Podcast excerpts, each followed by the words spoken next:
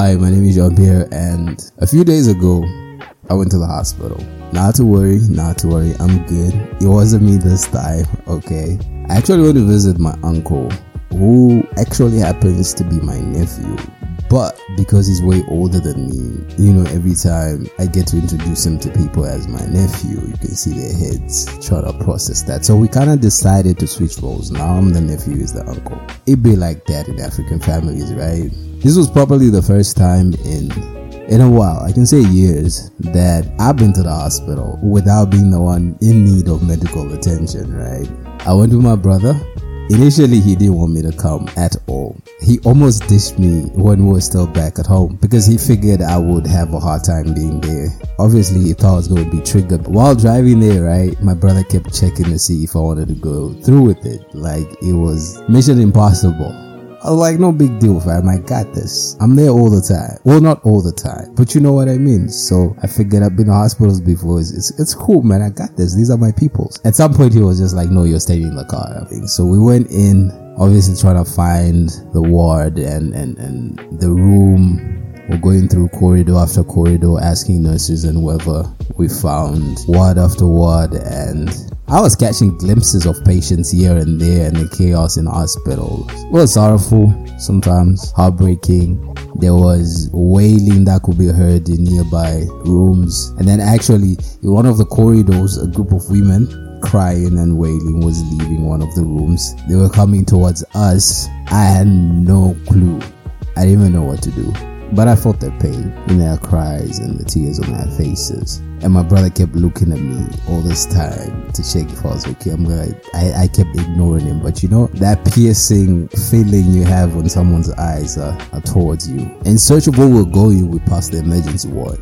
Just right about the time there was an ambulance pulling up where the patient was being pushed out on a gurney. In that moment, in that moment, my mind all of a sudden started playing games with me, unearthing a lot of memories of my own experiences in the hospital. This, this was the moment that obviously my brother was talking about. This was the moment when my mind just decided to open the floodgates of all my previous experiences in hospitals. And then my mind ran away with me to to a time I was in the emergency room once. I remember I was asleep, and as per tradition, only one thing usually wakes me up from from my slumber. Old girl, old faithful, the ever so clingy, Miss Pain. Not the subtle and increasing type of pain, but that zero to a hundred real quick type of pain where I go from being really quiet to wailing like a little child. And so it was that type of pain this time. So I shouted in agony. No doctor or nurse inside. I think it was slightly after 1 a.m. And the only able bodied person in the room was a certain woman. There was another patient, like he was on oxygen, so she was sitting right next to his bed. I shouted again in distress. With no hesitation, this woman came to my bed. Slowly and gently, she held my hand just like my mother does, stared through my soul just like my mother does. She spoke to me slowly and gently, and I could tell in that moment from her demeanor that she was one who frequently conversed with God. She spoke to me in a dialect that I didn't know she knew I spoke. She spoke in Swahili, but her Swahili was nothing like mine. Hers was void of dilution or any other Western influences or urban influences. It was raw. Yeah, it was raw and potent, sprinkled with germs of heavy truth, like all the freckles and wrinkles etched on her face, you know. Until this day, I can never do justice to the depth of wisdom she shared. I remember that conversation every now and then. It still has the same impact as it did in that moment. Let me try to share what she said. I hope I don't butcher it. I hope the value won't get lost in, in translation. She started the conversation weirdly. She asked me to look around the room. So I did. In my head, I thought she was going to say something rude after that. I thought maybe she was going to say, I'm not the only one who needs attention, so I should stack it up. Or maybe I was making noise for the person she was with. I don't know. My head wasn't screwed on right, okay? And, uh, and I was ready to go off as well. I was thinking, ma'am, ma'am, please, let, let's not do this right now. If you can help me, great. If you cannot, great. But let's not get into riddles and trivia at this hour, even though I love riddles and trivia. Something about being in pain that always makes you want to get rid of it instantly and sometimes at the expense of the closest person or thing you can find. You know what I mean? I remember I last out at the doctor once when I was in pain a couple of years ago. Luckily, he was like a sickle cell specialist and he understood my kind of pain. And then the next time I went to meet him for a review, I was so ashamed and embarrassed. I did apologize eventually. He said something that I'll never forget till this day. He said, and I quote, I've learned not to judge a person for whatever they do to get rid of their pain. Especially a pain I've never felt. I thought that was really deep. And we became really close after that. Anyway, I digress. Back to the matter. What was that? Right. This woman. So she asked me to look around the room, right? And so I did. Then she continued. She said, I know there's nothing worthwhile to look at. Everything spells misery in this room. Sarcastically, I was like, You don't say. Okay, I never said it. I thought it, but I never said it. So she proceeded to explain to me what each patient was going through. I was like, Okay. Then I realized she had been there for quite a while, right?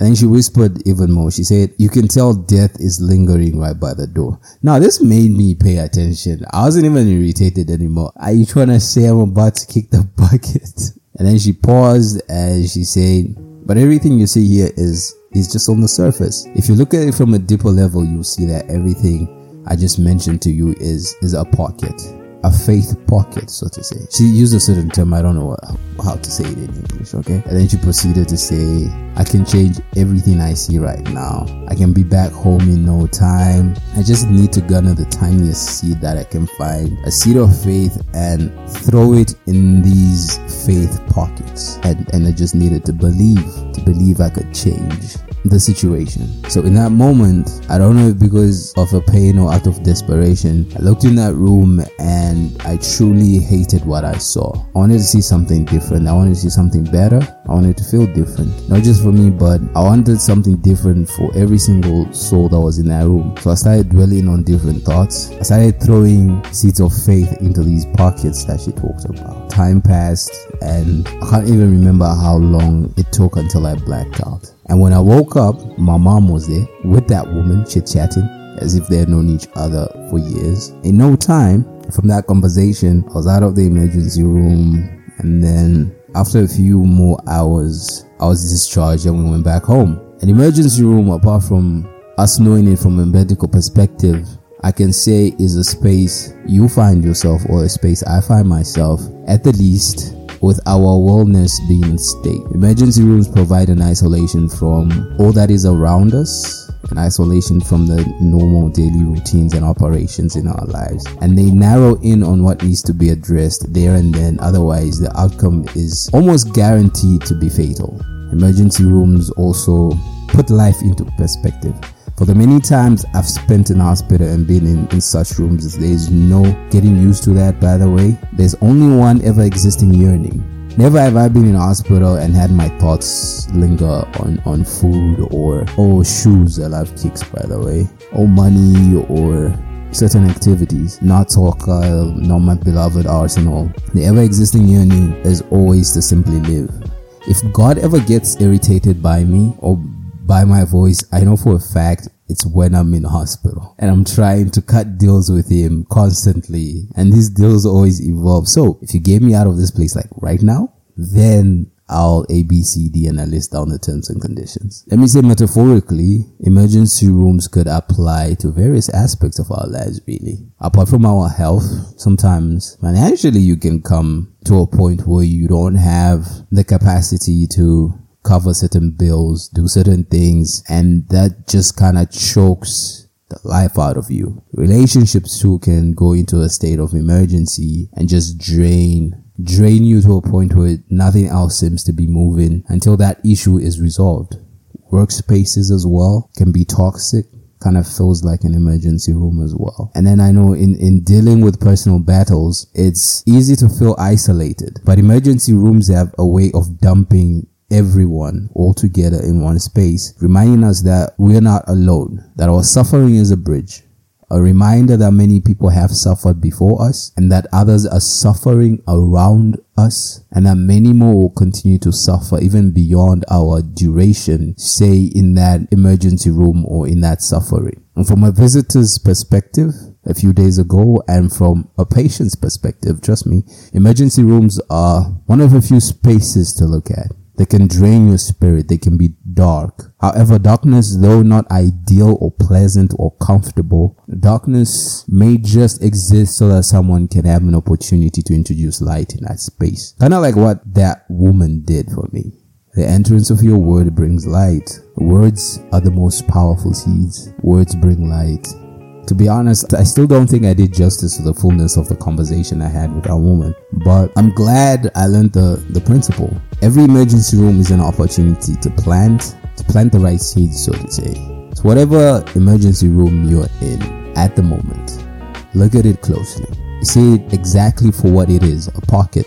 And sometimes there are multiple pockets, a faith pocket. And so you can ready your seed or your seeds and go ahead and plant them. And whatever you plant, you will eventually reap. After the whole emergency room episode, a few days later, my mom came to me and just gave me her phone and said, Someone wants to talk to you. I don't know why parents do that to us. I thought it was probably a relative I've never heard of someone who would ask me if I know who they were. When we both know I don't. And will probably tell me how they helped me while I was a baby. And will probably claim they changed my diapers at some point. Lies or lies. I was a very sensitive baby. And I only wanted to be held by my dad. So I've been told. Anyway with that in mind I said hello. And I heard hello on the other side. And I immediately knew who the person on the other end of the line was was a lady from the emergency room. She asked how I was doing. I told her I was good. We talked for several minutes. I found out the man she was with was her husband actually, and he was no longer on oxygen, and he was soon to be discharged. That made me really happy. I went in that emergency room unwillingly, in pain, with no hope, in darkness, so to say. But I left with a really great story a mother i had yet met and wisdom that will aid me for like a lifetime. And now, not just me, hopefully, it also serves you well. And hopefully, all the other people you will one day share it with. One of my favorite numbers is 12. 12 months in a year, 12 disciples, so to say, 12 tribes or sons of Israel. Hopefully, 12 minutes of this episode, and finally, 12 full episodes of this podcast. And with that, I, I totally feel complete. I feel for the first season of this podcast, I'm quite satisfied fulfilled, and most importantly, grateful. Thank you for listening, for understanding, and for helping me stay pain free. In the meantime, you can replay some of your favorite episodes or share with someone you feel might need to hear this. Or you can reach out as well if you have questions, comments, or whatever you want to contribute. And I'm now really looking forward to season two. But until then, love always and forever.